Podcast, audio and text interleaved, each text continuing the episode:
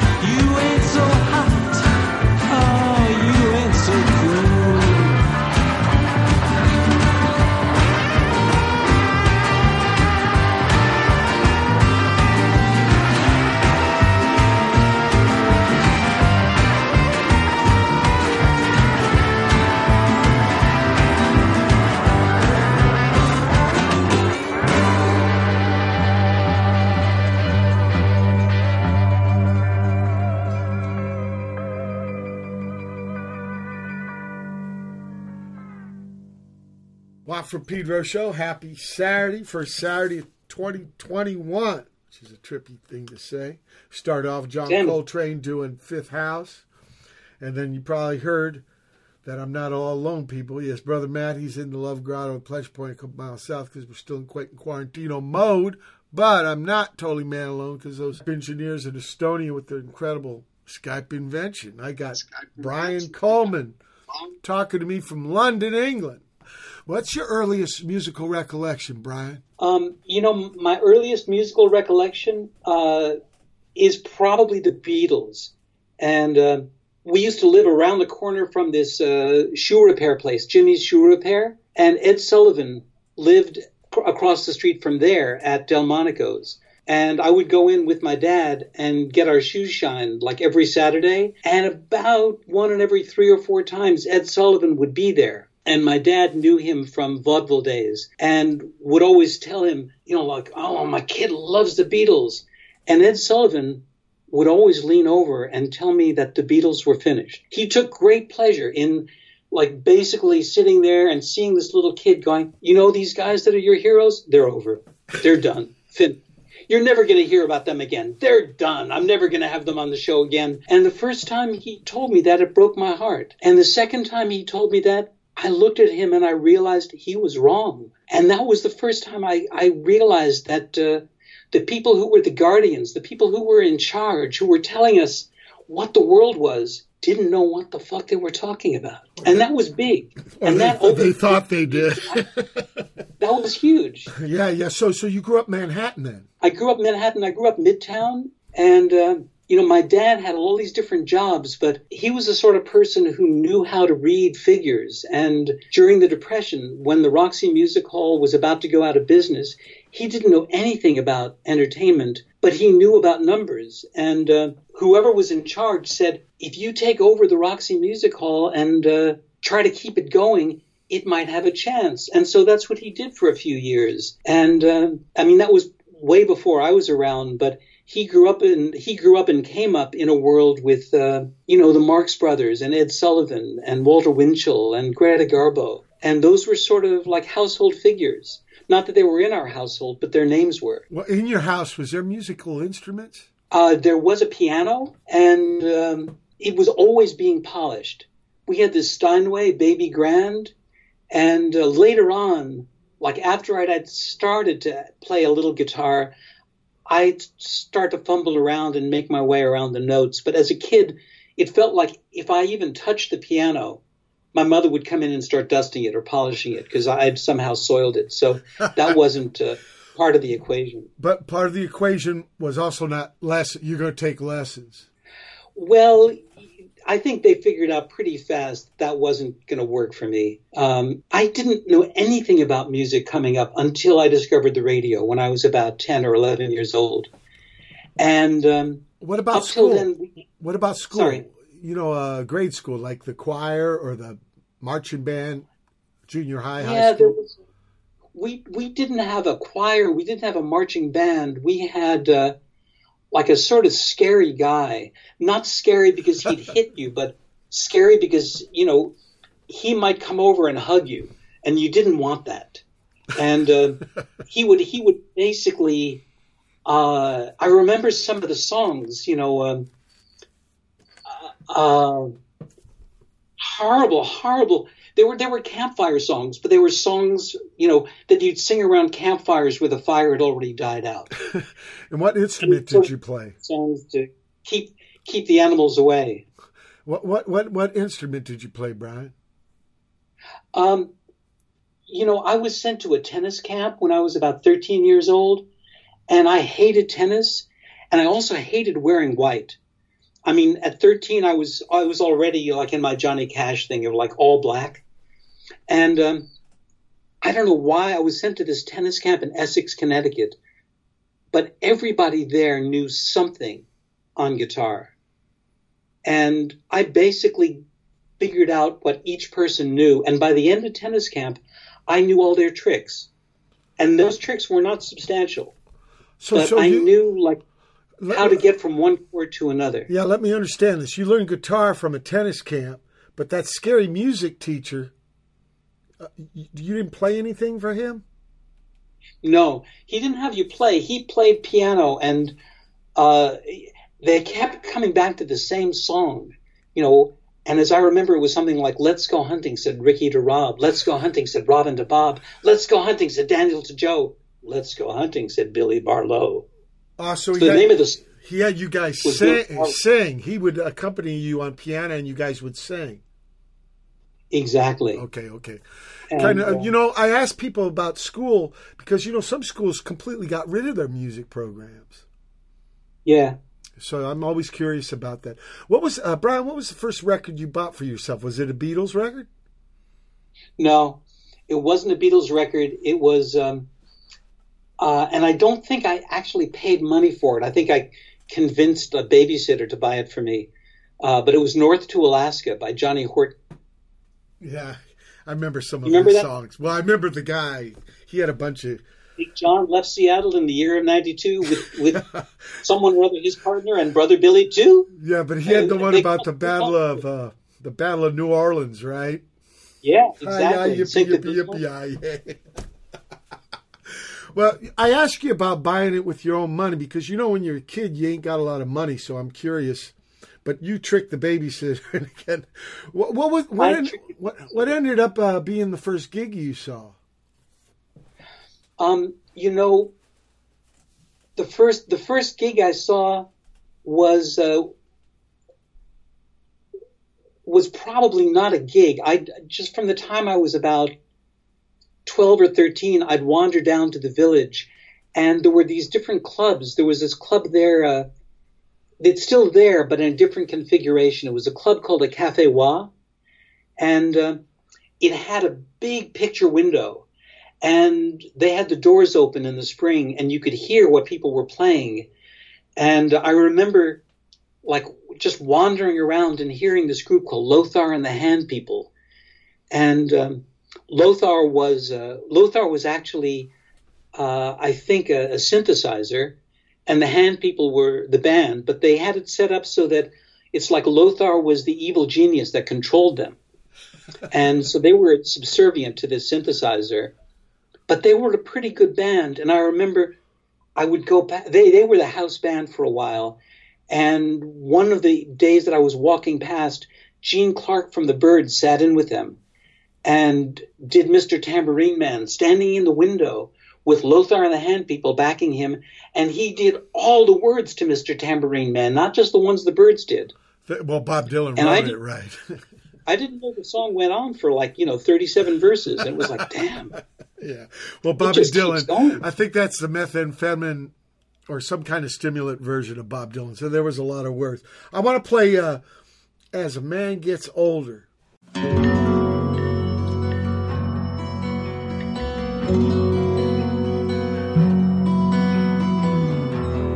Find as a man gets older, he stops using words like forever. Mhm. As the bills start coming due, you might change your point of view, etc.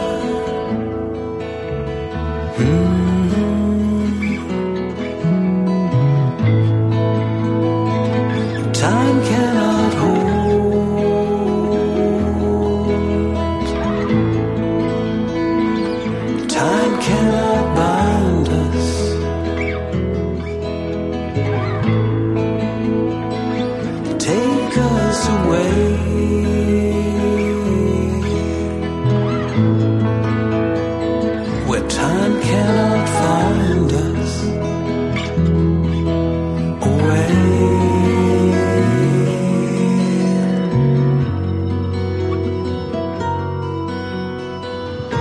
As the years accumulate, like shadows at the close of day,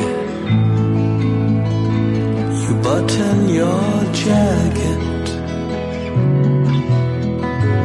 And as the girls grow much too young, and the songs remain unsung, you cling to old habits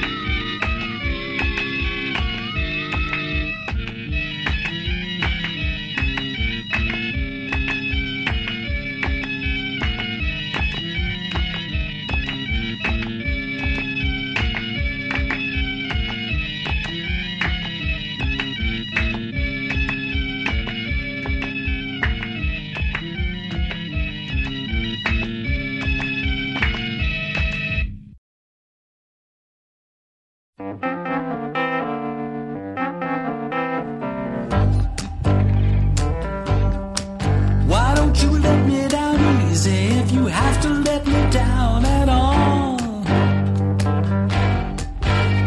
I'm filled with big ideas and just a couple drops of alcohol.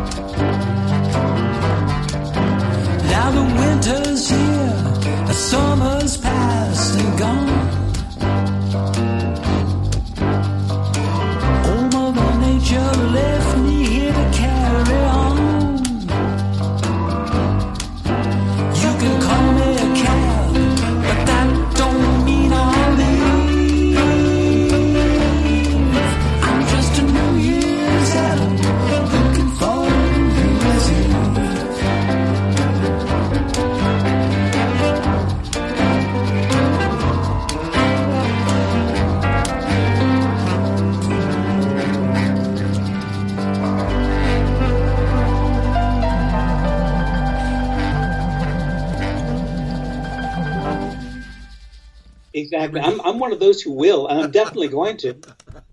Okay, people, that was Brian Cullman with As a Man Gets Older, and he wants to enlighten you with some information. Yeah, that um, you know, I don't always write with other people, but in this case, uh, I have a really dear friend named Barry Reynolds, and Barry wrote uh, Broken English for Marianne Faithfull.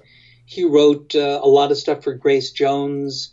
Uh, he wrote beautiful songs, and we always talked about writing together, but we sort of like we'd get together and we'd drink coffee and we'd talk about movies, and uh, we never got around to writing very much.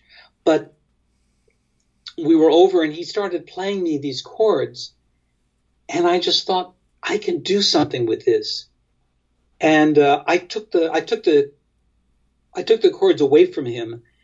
And uh, i added a couple of little touches of my own. This one chord there that goes down where it starts to go into nick drake territory but what i wanted to do and i sort of feel like i almost got there was write as if i was using english as a second language you know, I sort of figured like, what would it be like if I was trying to like channel some sort of a Garcia Lorca poem or something by Pablo Neruda. And so I'm not going to write in my own voice. I'm going to write and have it be a little bit stilted. But if I have it stilted, I'm not going to be embarrassed to say things that I might not say like out loud. Yeah. We were talking about this kind of yesterday. That guest was on and talking about being on tour and you don't know the neighborhood, so you have all this fake courage. and you could be walking into these hell zones. Maybe it's the same thing. I got to tell the people we uh, heard uh, Chatbot from Pat Kane's new solo record, really good. Devil Hoof from Devin Hoff. He's uh, did this for to start the year off. Ursula Laia Odo. Weird feelings after that. I think they're from Poland. Shadow. Earthquake. No, no, they're from Dublin. God damn. Good thing about Alzheimer, you're always hearing new bands. Exactly. They're all new. Meet new people. Earthquake uh, live in Paris about eight months ago. Kim Gordon, War of the Devil's Guided by Voices. Bob Pollard with the new fucking album. Go Bob. Bomis Prendin. Uh, postcards from uh, B. Prendin from 40 years ago. And finally, uh, New Year's Eve. Ah, we're a couple nights late, but that's from you, Brian Cullman. And, and Brian, now, Yeah. now you went to this tennis camp and you come back to Manhattan knowing how to do guitar. So what what what, what how does music go for you from there? Um, you know, the thing about being like 14, 15 years old and playing guitar is you have no idea how much you don't know. so you're abs- you're just fearless. And uh, like by the time I knew three chords, I figured the fourth can wait. You know, it's it's like I'm going to back up eventually. And um, I immediately started going down to these basket houses. Now, for those of you who are, you know, perhaps under 50, um, there used to be these places uh, in cities like San Francisco and New York called uh, basket houses where essentially people who were either totally insane, totally incompetent, or both could get up on stage and just harangue an audience for 10 or 15 minutes, at the end of which you pass a basket around, and either out of guilt or fear or just pity, people would throw a buck in. And there was a place called the Four Winds, and this was on Third Street, I think, West Third Street, and um, they had a weird cabaret law, which was basically that you were allowed to play music or sing, but not both at the same time. So they had a guy standing at the door, and if somebody that they thought was, uh, a, you know, a song inspector, a cabaret inspector, they would suddenly give you a sign, and no matter what you were doing, you had to go into an instrumental. And you know, I knew maybe five songs, and I only knew one instrumental, which was uh, Anji, which uh, you know Simon and Garfunkel did. It's a Davy Graham song, and it's in A minor. And uh, every all of us who play acoustic guitar at some point or other learned Anji. And uh, no matter what I was doing, no matter what key I was in, I would have to stop the song and go into Anji. And so that it, for the audience, it was pretty schizophrenic, but that didn't matter because one of the things the club was really famous for was they served uh, Coca Cola for 75 cents, but you could get a rum and Coke for a dollar, which was a really good deal unless you looked under the hood. Because what a rum and Coke was, was Coke with a squirt of Windex in it. And that's how they could get away with doing it for just a dollar. I guess if you could have a double shot, that you could pay a dollar fifty and you could get two shots of Windex. But uh, no one I knew ever did that. So, the, but this is like Man Alone solo busk. Uh, did, when when did uh, Solo what about the band thing? Did you get into that shit? Like the well, Manhattan, you don't really have garage bands, but you might have a bedroom band. Yeah, I had a couple of those. Um, you know, always with people who were a whole lot better than I am. Um, I had a group called the Lead Balloon, and this was before Led Zeppelin, but uh, um, and it wasn't my idea, so I, I can't take any credit. But there was a a kid who played amazing guitar, just sounded just like Mike Bloomfield, and uh, his younger brother played bass. And I don't think we had a drummer except sometimes like one of them knew a girl who had like some bongos and she'd come over. But um, i would i would strum along and we'd play we'd play songs that either we'd make up. Um, we had one really really good song. Uh, it was a, or a good title which was they call it earth but it's mostly water. Uh, i still think that's like a genius title and i'm going to do something with that unless if, if you do something with it, it god bless it's been sitting there for you know 40 years or more Well, now, Um, what was the first? they- What was the first lead balloon gig like? there weren't any Oh, it was just a practice band. Okay, that's all right. we we I had a lot of those. We, um, so the first time I actually had a little band, um, I put a I put a group together, and um, they're almost all still really good friends. Uh, and uh, we got a gig playing. Um, you remember a guy named Felix Pappalardi? Yeah, bassman. Yeah, bassman, but he also was a producer. He he was uh, in Mountain, course, of and course, produced Cream. of course, and he was shot And- to death by his wife. He was shot by his wife. He did some dodgy stuff. So he had a club in Denver, and um, I, I, I mean, on the strength of a demo, which was pretty terrible, he invited us out to Denver to play for like ten days at his club out there, and we were so excited. And uh, I had a friend who was a drummer who had a car. You know, drummers all have cars, and um, I got. Um, a good friend of mine, Robin Batteau, who was uh, a violin player and mandolin player, a beautiful singer. He had a group years and years ago called Appaloosa. Um, and so he was going to come along and play violin, and my friend Patty was going to come and uh, play drums or play play percussion. And um, literally two days before we were going to take off, uh, Robin Batteau got a call to do a session, and it was a big session. Someone wanted to record a song of his, and he had to bail on us. And I was, I was devastated because you know we had a gig, we had a drummer, we we we had a percussionist, we had me, we we had a place to stay in Denver, and uh, a friend of mine told me that uh, a good buddy of his who had been playing with Steely Dan but wasn't playing anymore was available, and that uh, he could come out and he'd play with us, but uh, he couldn't drive out with us. We had to fly him out there, and um, you know that pretty much took all of our lunch money. But we flew him out there, and um, I, I've become friendly with him since, so I'm not going to mention his name, but uh, he messed us around pretty good.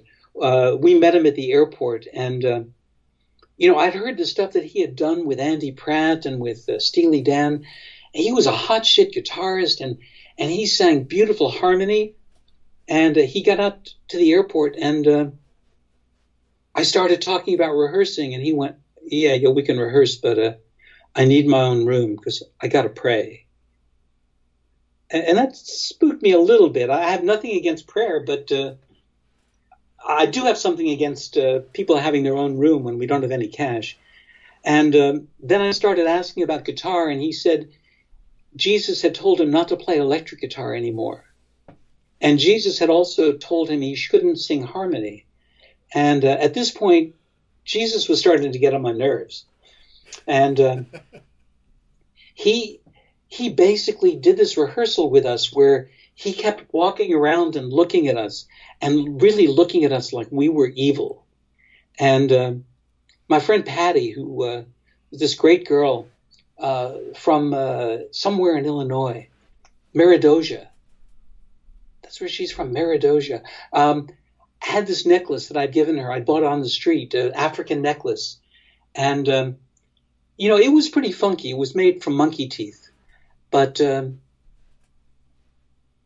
this guitarist kept looking at the necklace, and uh, the necklace spooked him so much that uh, he basically stole the car and ran away and uh, disappeared on us. And we tracked him down. Uh, we did this great detective work. Uh, we found we found out that in Denver there was a very hip Mexican restaurant, and I knew that this guy was really into waitresses from Mexican restaurants. So I went out there, and uh, she basically said yes, he had been in there, and that he had been psychotic, and he kept walking around the restaurant going, "I've seen teeth like that. Those are human. Those are human teeth. They did some. They did something bad." Anyway. Brian, I got to Um, stop you because we're at the end of the first hour. January No. 2nd, 2021. Edition of Pedro Show special guest, Brian Cullman. Hold tight for hour two. January 2nd, 2021. It's the second hour of the Watt from Pedro show.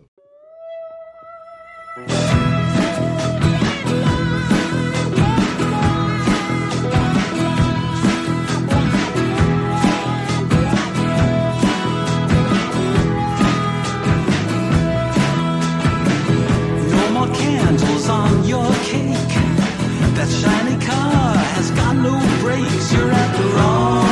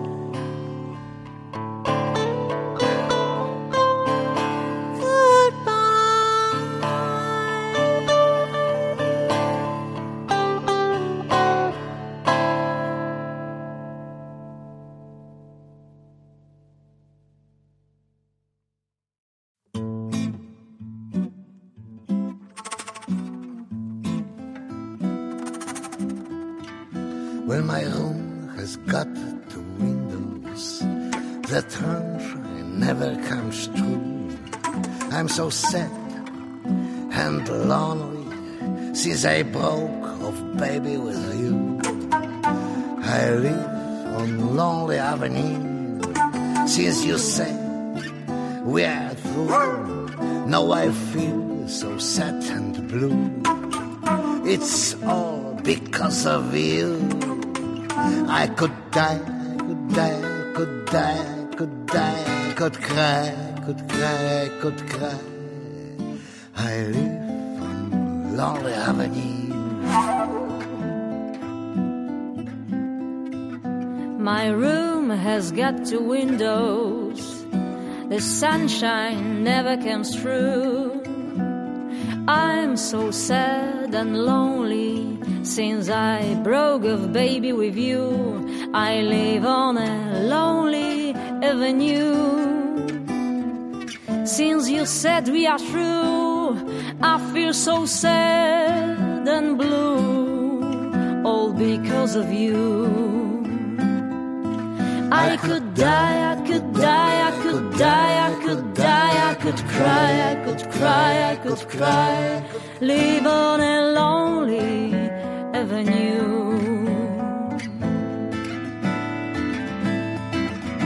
My pillow is made of lead, and my cover made of stone. I toss and turn every night. I'm not used to living alone. I live on a lonely avenue. Since you said we are through, I feel so sad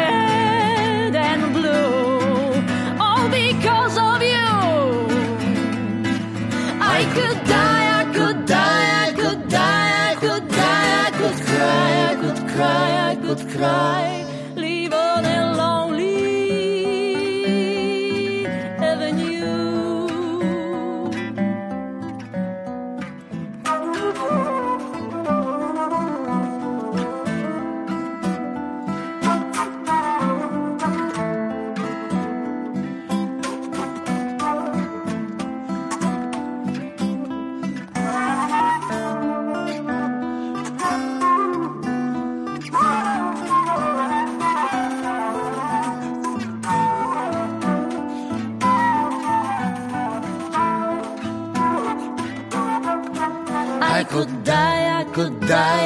Die, I could die, I could die, I could cry, I could cry, I could cry. Live on a lonely avenue. Well, my room has got two windows. The sunshine never comes through. I'm so sad I'm so sad and lonely. since I broke off, baby, with you. I live on a lonely avenue. Since you said we are through, I feel so sad and blue. Oh, it's all because of you. I could die, I could die, I could die, I could die, I could cry, I could cry, I could cry. Live on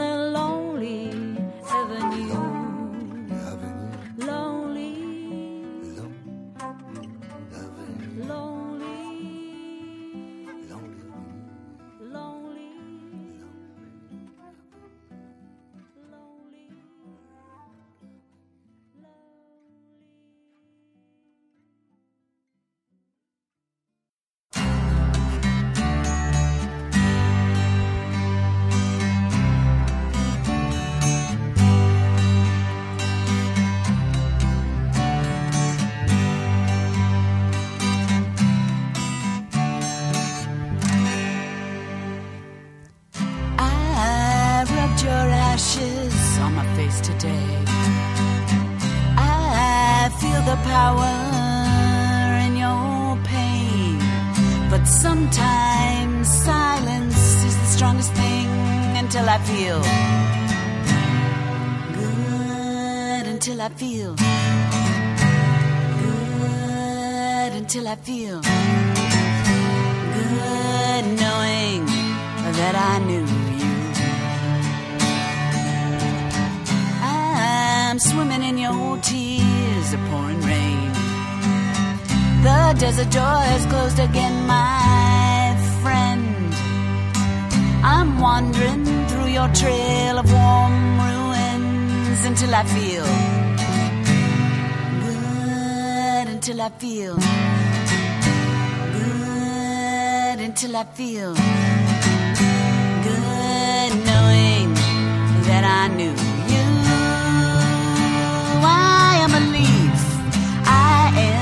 gold. There is sugar in my veins. Ah, watch me burn, I am a leaf. I am red and gold. There is sugar in my veins, and it's the sweetness that makes the flame. I sing all quiet to the spirit kids in my cathedral Their roots are deep and their branches touch me until I feel good, until I feel good, until I feel good knowing that I knew you. I am a leaf, I am red and gold. There is sugar in my veins. Watch me burn, I am a leaf. I am red and gold. There is sugar in my veins, and it's the sweetness that makes the flame. Sweetness that makes me burn. Sweetness in the flame. Sweetness that makes me burn. Rubbed your ashes on my face today. I feel the power in your pain. But sometimes silence is the strongest thing until I feel. Shh, until I feel. Shh, until I feel.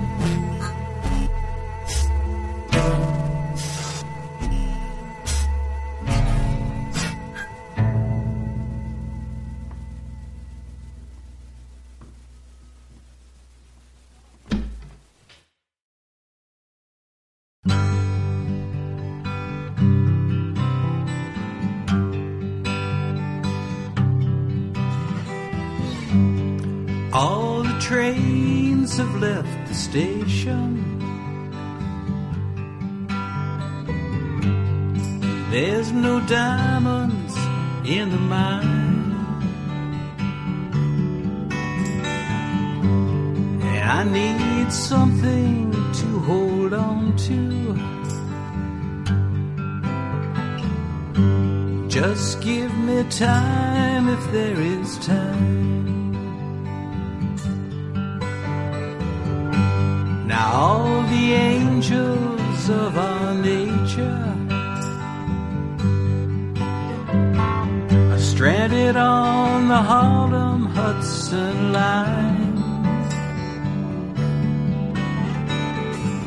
They left me nothing I can wager.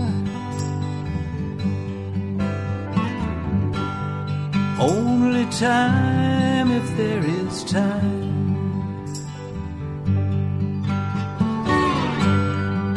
Well, all the birds have left the garden.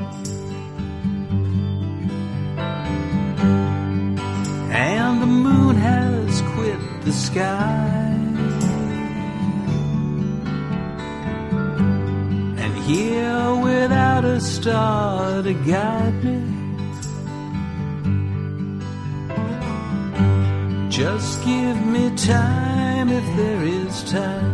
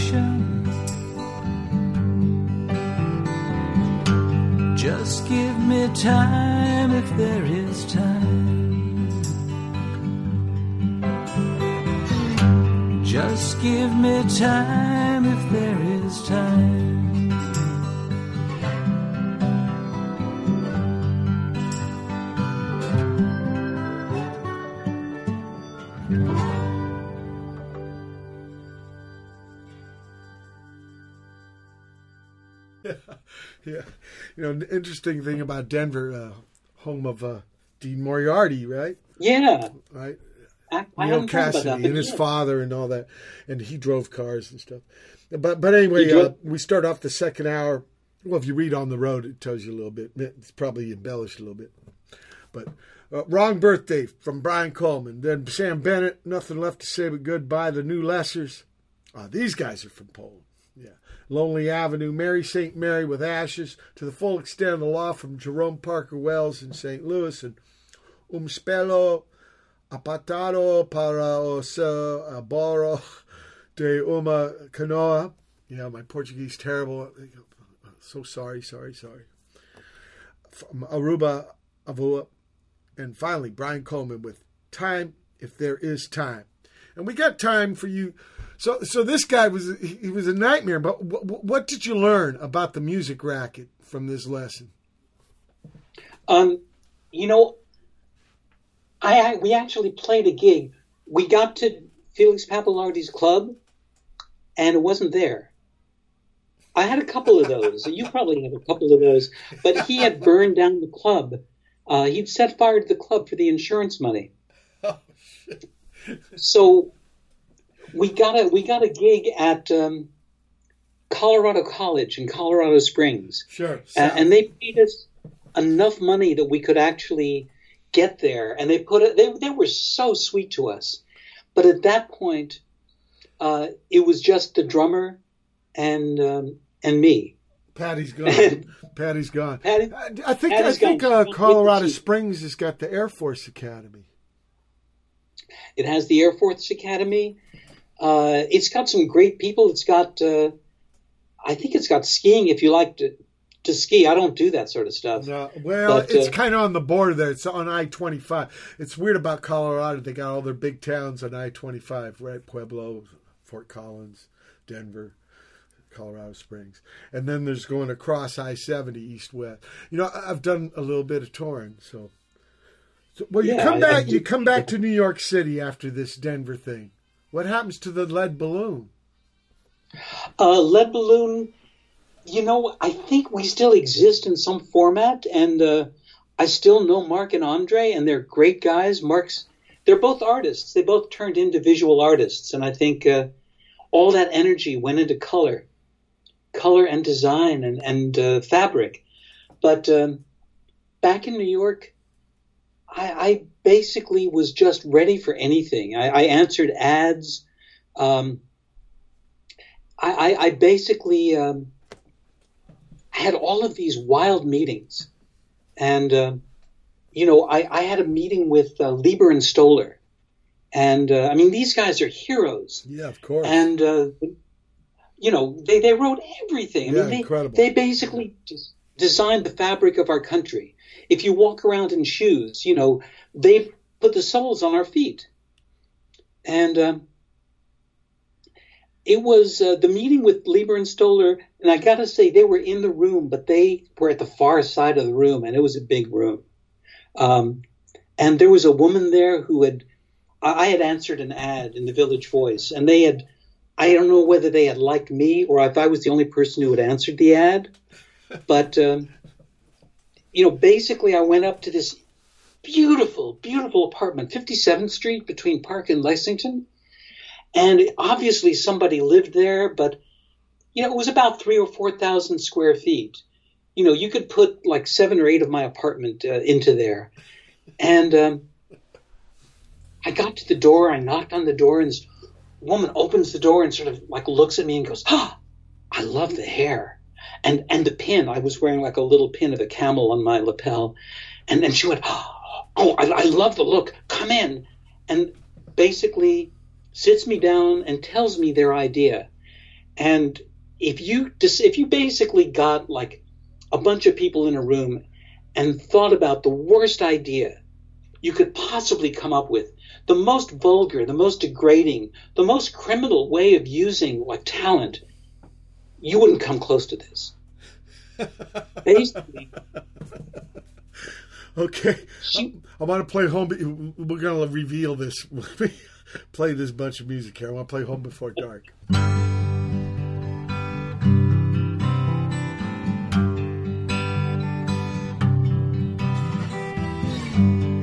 All the trains have left the station. There's no diamonds in the mine. And I need something to hold on to. Just give me time if there is time. Now all the angels of our nature stranded on the Harlem Hudson line. They left me nothing I can wager. Only time if there is time.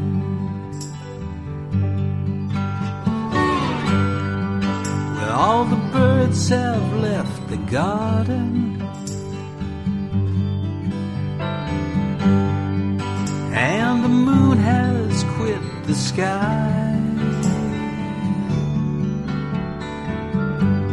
And here without a star to guide me. Just give me time if there is time.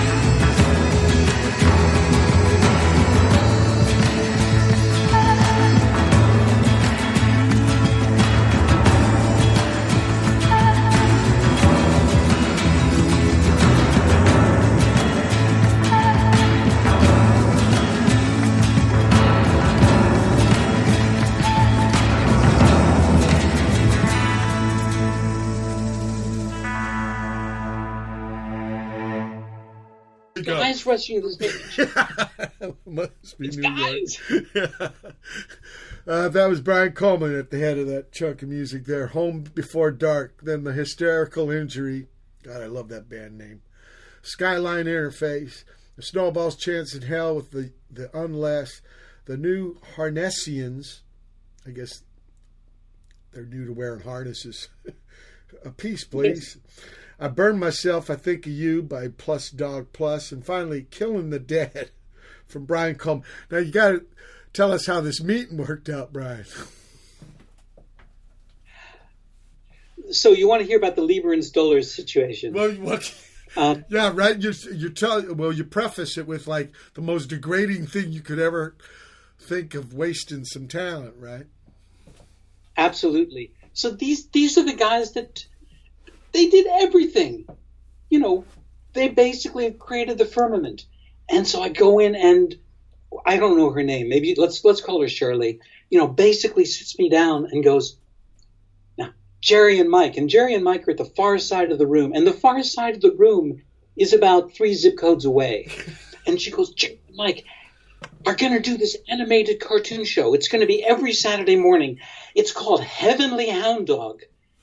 And the moment she says that, you know, my soul just slips further and further down into my feet. She goes, So Elvis is there in heaven, and he's a little boy in heaven, and his hound dog is with him, and they get into these amazing adventures, like dancing around in the countryside, and, and Elvis has this little straw hat on, and he's like got a corn cob, and he's just dancing down, and they sing and they they play, and wouldn't that be a great piece for like a Saturday morning cartoon show? And we can use all of Leiber and Stoller's great songs because every time they go somewhere, every time they meet somebody, and it can be somebody living or dead, anytime they meet somebody, they've got a song.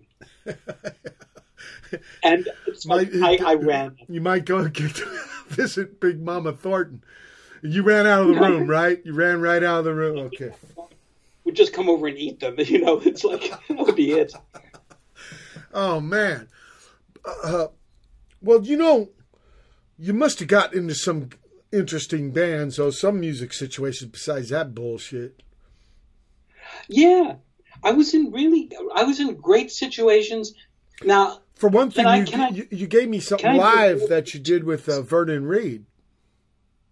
well, now I had this little band. It was a really great little band, and I'm allowed to say that because the reason it was great was not necessarily me. I had these wonderful players, and they put up with me.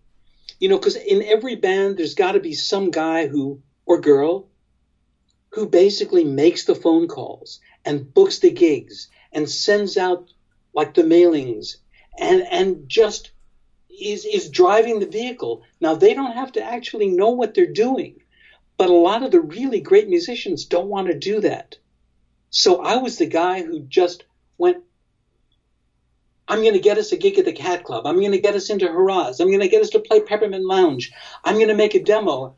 And um, Sara Lee from the old Gang of Four Ah, was great playing bass with lady. Yeah, great bass lady. and she's not just great she's just the genius of bass and i say this with with love and deference and respect one of the things that makes her so good is she only knows how to play a couple of different ways. And they're all perfect. They're all perfect but she just sticks to these notes that just ring out and hold the song together. What a wonderful person to play with. Loved her. Loved her to pieces. Uh, still she do. played with Chic. She played with B 52s. Yeah, she played with uh, Robert Fripp in the League of uh, Gentlemen. And, and then Um, with Vernon was on the, the other guitar, right? Well, Vernon wasn't a full member of the band. Uh, Vernon had his own gig with Living Colour, but Vernon was a really dear friend and still is. And whenever we had a problem or whenever we had a solution, he was there.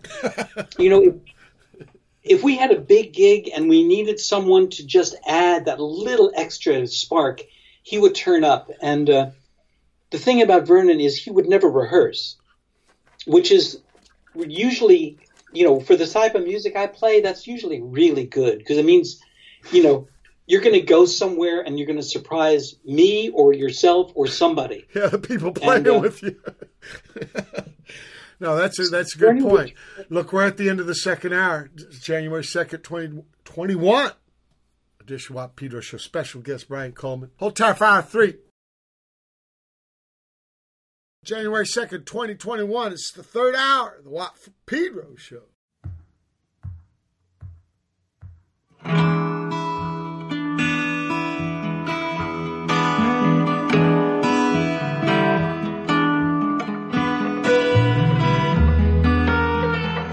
I know someday I'm gonna miss you. I'm gonna cry just like a baby. I know someday I'm gonna miss you. But right now, oh, right now, I'm so glad you're gone.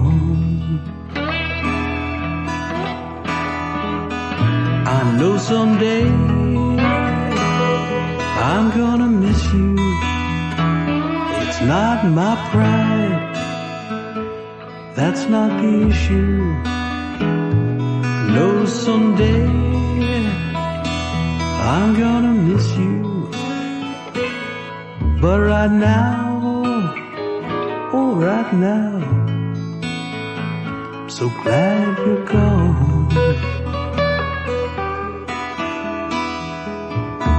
I hear the thunder out in the forest. I guess the sky is crying for us. I hear the thunder out in the forest.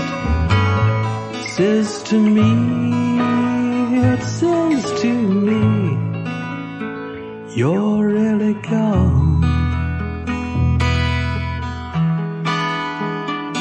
The devil knows that I'm a weak man. I've been around, but I'm no antique man. The devil knows I'm a weak man. Just one drink, just one drink, and I'll be gone.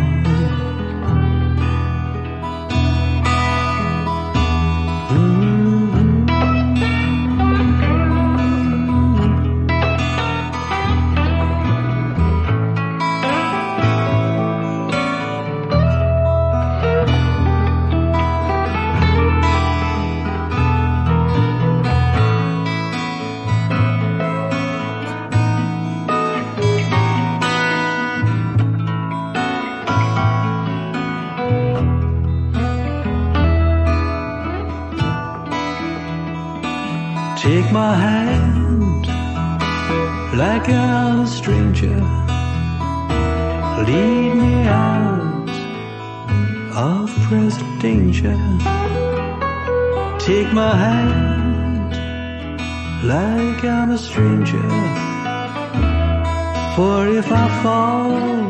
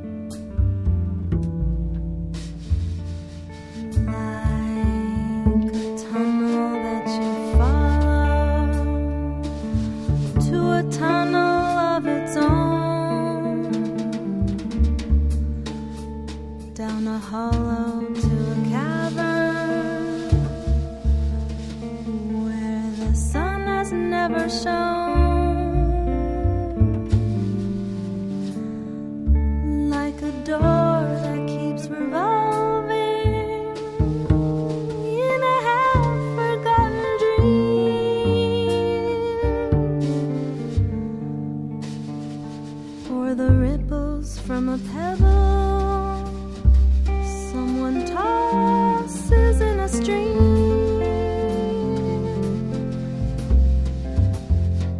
Like a clock whose hands are sweeping past the minutes on its face.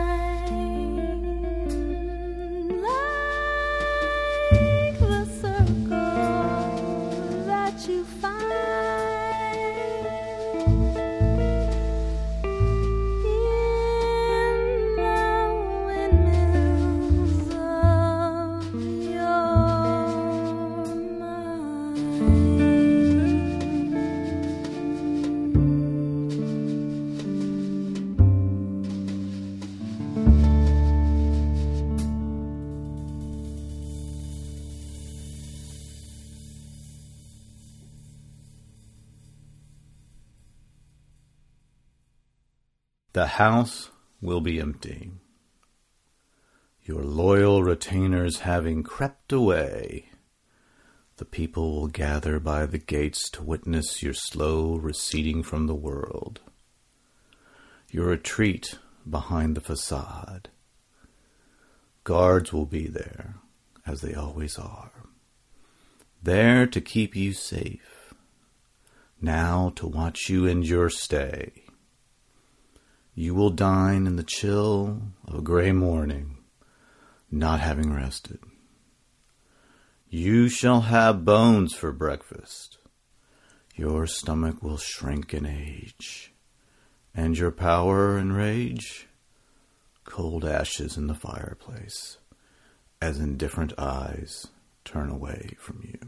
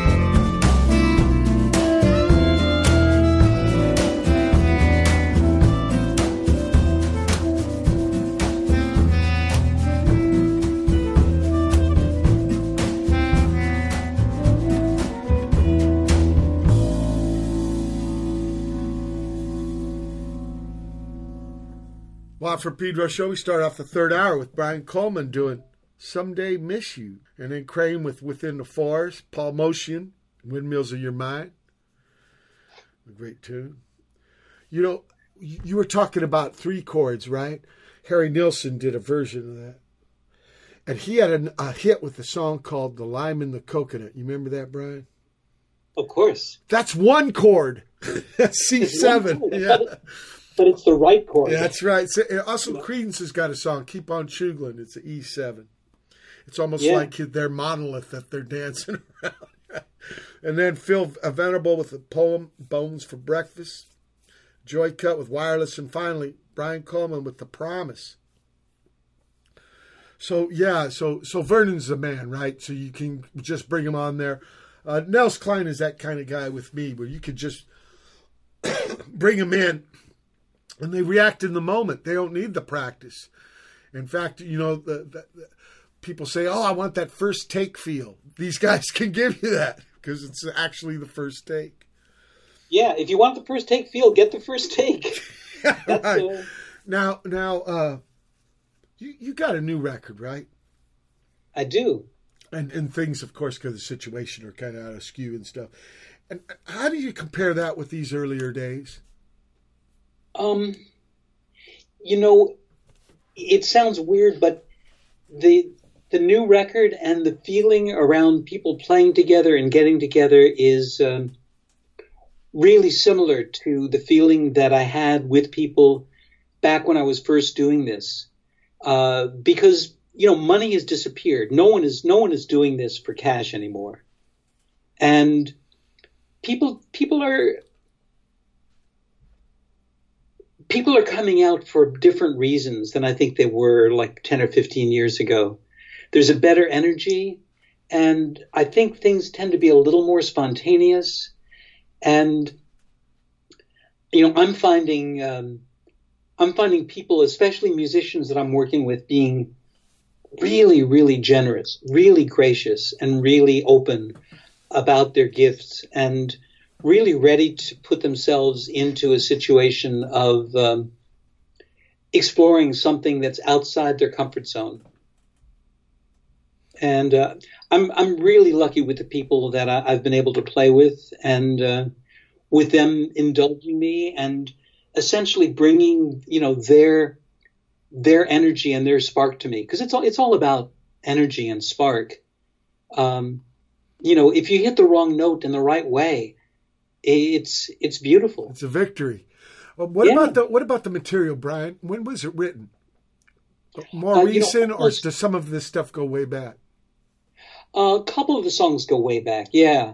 Um, uh, the only one that's really old, I mean, there there there are two that are a little older. um, uh, Wrong Girl goes back to my band OK Savant, and um, you know we used to play that back uh, around 1991, 92. Uh, and we never really nailed it. We never recorded it, and even when we were playing, Oops. Go ahead. yeah. So we had this song um, that we did in the band, and it, it was like a good pop song, but it sort of just lay there. And when we were making this new record, I, I did most of that new record uh, live in the studio with uh, my buddy Jimmy Zhivago, and uh, I just remembered that song and thought, what if we could do it sort of like Maggie May? And that's where the idea for the mandolin came in. Uh, fa- Uh, uh, faces. Ron, uh, Yeah. Ron Wood. Ron Wood. Yeah, exactly. And um, so, I mean, it's it's sort of a cheesy version of a, of Maggie May, but it, it has a life to it, and it has sort of a, a nice energy. Um, most of the songs are uh, most of the songs on the new record really are new. Uh, they were written in the last year or so. Uh, one of them, um, the last song, which I quite like, uh, is called "Building." I will build where I stand um, you know, I was, I don't know if I could say friendly, or I, could, I wasn't friends with, but I was friendly with Leonard Cohen. And um, I used to send ideas to him of songs I was working on, and he would, uh, he'd give me these little crits once in a while. And um, we would talk a lot about prayer. Because I, I, I'm one of those people that never, never bought into Hallelujah. I thought Hallelujah was, you know, I, I was happy that he made some money, but I thought that was such an overrated song. Whereas he has this beautiful song called "If It Be Your Will." Oh yeah. You know, if it be, if it be your will, I will speak no more. Yeah. and my voice still as it was before. But, but And I Brian, I think uh. I think that's why people have to sometimes write more than one song because they know that might not be the right song for you. Yeah, I mean, You know what I mean? Uh, music is such an individualistic thing sometimes. And yeah, the Merce song that everybody likes is the one you don't like. That happens to me all the time.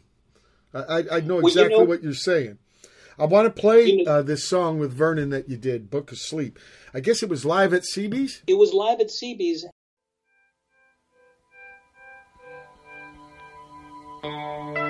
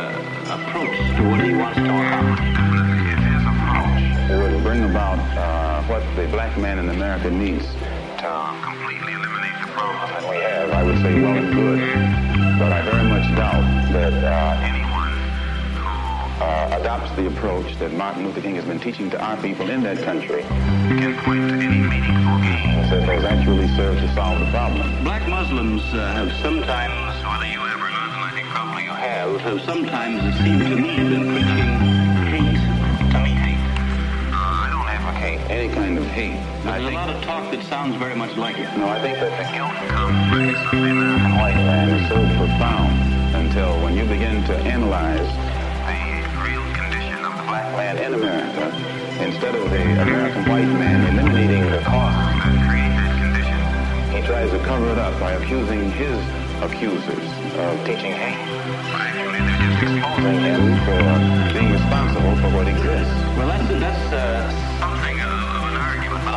speeches made by some of the people of your group. I think I heard you make speeches. It seemed to me that you were advocating uh, what I would have to describe, I think, as violence to me. The serious injuries that have been done your people, which I totally don't call that violence. Uh, I don't in any way encourage black people to go out and initiate acts of aggression indiscriminately against whites. But I do believe that the black man in the United States and any human being anywhere is well within his right by any means necessary to protect his life and property, especially in a in a country where the federal government itself has proven that it is either uh, unable or unwilling to protect life and property all human beings. Before Pierre takes it, you've got a pretty good fighter in the world's heavyweight champion. Uh, Mr. X, I guess I call you that. Is that the proper uh, appellation, Mr. X? I'm wondering if you still believe, as I think you certainly did at the time you were allied to the Black Muslim movement, in a segregated black nation, No. North America. I don't believe in any form of segregation or any form of racism. Uh, I'm against any form of segregation and against racism. Am I right in saying that the black Muslim movement, which you have left, did believe in that? Well, Elijah Muhammad taught his followers that the only solution was a separate state for black people. And as long as I thought he genuinely believed that himself, uh, I believed in him and believed in his solution. But when I began to doubt that he himself believed that that was feasible, and I saw no kind of action designed to bring it into existence or bring it about, then uh, I turned in a different direction. Are you still a Muslim? Oh, yes. I'm a Muslim. I believe in the religion of Islam, which believes in brotherhood, complete brotherhood of all people. But at the same time I believe in this brotherhood, I don't believe in forcing my uh, desire for brotherhood upon those who are willing to accept it. Of course, I think the Christians would say that they also believe in brotherhood. What do you say to that? I'd say they believe in it, but don't practice it. That'd be a pretty good answer. Sir, when the uh, Muezzin goes up in the minaret, twice a day he cries to the world, there is but one God, and he is Allah. Do you deny that there is a Christian God? Uh, the Muezzin does this five times a day, five times, and I only heard him twice. Well, you were fortunate to hear him twice. but he does this five times a day, and the same God that he says uh, that he expresses the existence of is the God that the Christians profess to believe in themselves, and the God that the Jews believe in, one God, the creator of the universe. The Muslims believe in the God that created the universe, and I think the Christians do, and the Jews do. Now, as long as we're talking about the Creator, uh, the Jews may call him Jehovah, and Christians may have another name for him. Those who are Arabic speaking refer to him as Allah. Well, we believe in the same God. Now, as the Muslim religion advances in the United States, are you uh, modernizing it or are staying with the old things? For example, the complete segregation of the sexes. I think that everything today on this earth is being modernized. Uh, religious principles and practices as well. Now, when you went to Mecca, this is a very sacred to get to Mecca didn't being a Muslim. How would they accept you as one? You're an American. There American Muslims. This is true. And by being an American and not having any not being able to speak the Arabic language, I did strike a snag, a very serious snag, but I was fortunate uh, have been pretty well known by the officials in Arabia, and uh, accepted Orthodox Islam. It had been highly publicized in the papers, and I became a guest of the state. I was a guest of, of Prince Faisal, the present King Faisal. Faisal, and they made it possible for me to go before the committee, Hajj committee or Hajj court, who examined you and, and asked you questions about your belief. And if you pass it, then you are okay to go to Mecca. But you would have to have it translated that. We're realizing that our problem in America, that we are black Americans, and we have a problem that goes beyond religion. We formed group as the Organization of Afro-American Unity. And the objective of this organization is not religious, number one. Any Negro can belong to it.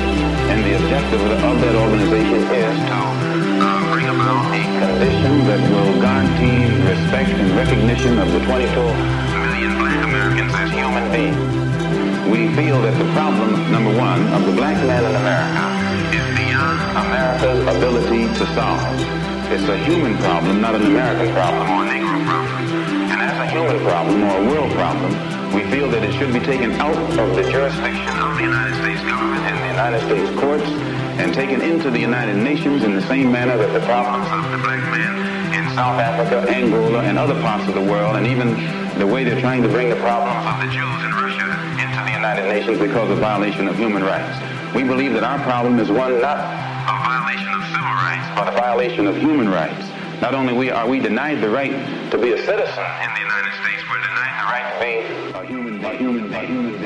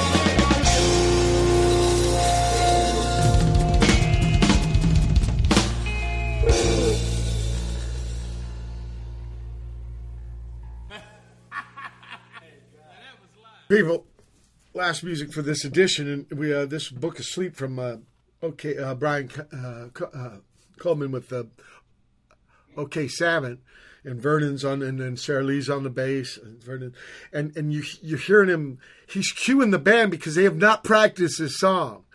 And th- uh, Hal Blaine, I was reading this thing where he was talking about being with Herb Alpert.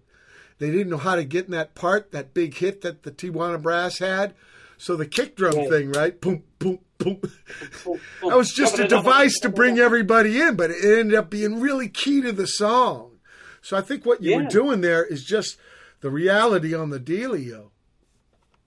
Okay, people, It's we heard. reality. Yeah, book. Uh, but so, you know what I mean about the wrong. You were we were talking about the wrong way, the right way. It's the wrong way if it just feels bad, like at that meeting with the fucking cartoon trip. Uh, Parallel Pyres after that with uh, Sak Yant, uh, Shibboleth from University Challenged, my buddy AJ in Netherlands, and finally Breaking and Entering from Brian Cullman. Where can people find you on the internet, Brian? Um, www.briancullman.com. Yeah, let's But, spell, uh, spell it. Spell it for people. Oh, spell it? Brian, B R I A N, Cullman, C U L L M A N. Yeah, because Com, there's- there's- C O M. Yeah, that, that, that last one okay, Yeah. but there's some Brian's with the Y, Brian. No, those are the guys from from Wales. That's like Bryan Ferry. They don't count. Nah. Come on. Okay, Me, you spell me just like you spell Brian Hyland. Okay, okay. or it could get get all Gaelic and you just don't pronounce it anyway the way it's spelled. Yeah. so so man, you have had quite a journey. And uh, and what about meeting somebody young? Do you have any young people on this record? Yeah. So, so Yeah, what advice would you give them about this music racket shit? Oh man, I would basically tell them not to listen to anything that I advise them to do. you know, best advice you can give someone is just do it and then do it again. You know, if you're lucky, you'll get it wrong, and it'll be wrong in a way that'll just amuse you and delight you and maybe excite somebody. It's probably the best way to learn skateboarding. right? You just don't do it Yeah. much unless you're incredibly lucky. yeah, okay. I think that's great, great advice. And you know what else? It sounds like it hasn't made you bitter. It sounds like it's made you, yeah. Because some people they've been around the track, man, they get kind of bummed out. But you sound happy, man. Yeah, I am. Yeah, you know, great. That's really you do great. too. okay, we're two happy guys. Uh, uh, no, but really, music is a fucking bitching thing, and I think some people can get, you know, get enough defeats and you t- take blows, and you just, yeah, you give up hope, right? you know, the giving up hope are usually the ones who were really successful. And I've been lucky enough to be just that I haven't gotten hurt. Okay, that's that's that's a really good perspective, man. That's uh, better than good. That's healthy, I think. I, I, I want to thank you so much, Brian, for being on the show. Big honor. And when you, I know you're going to do another record. And when you get that done, will Yeah. you come up back on and we'll talk about it? Hey, when I do the next record, will you play bass on a track? Shit, yeah. Damn, okay, it's a deal. Okay, okay, it's a deal. Just don't practice, okay? I won't practice, I promise. Okay. I'll be just ready to go. Just hand me those chords, a giant step, and I'll be doing Tom Flanagan. Tommy Flanagan. Got it. Yeah. People, it's been January 2nd, 2021 edition Watt Pedro Show. Keep you powder dry.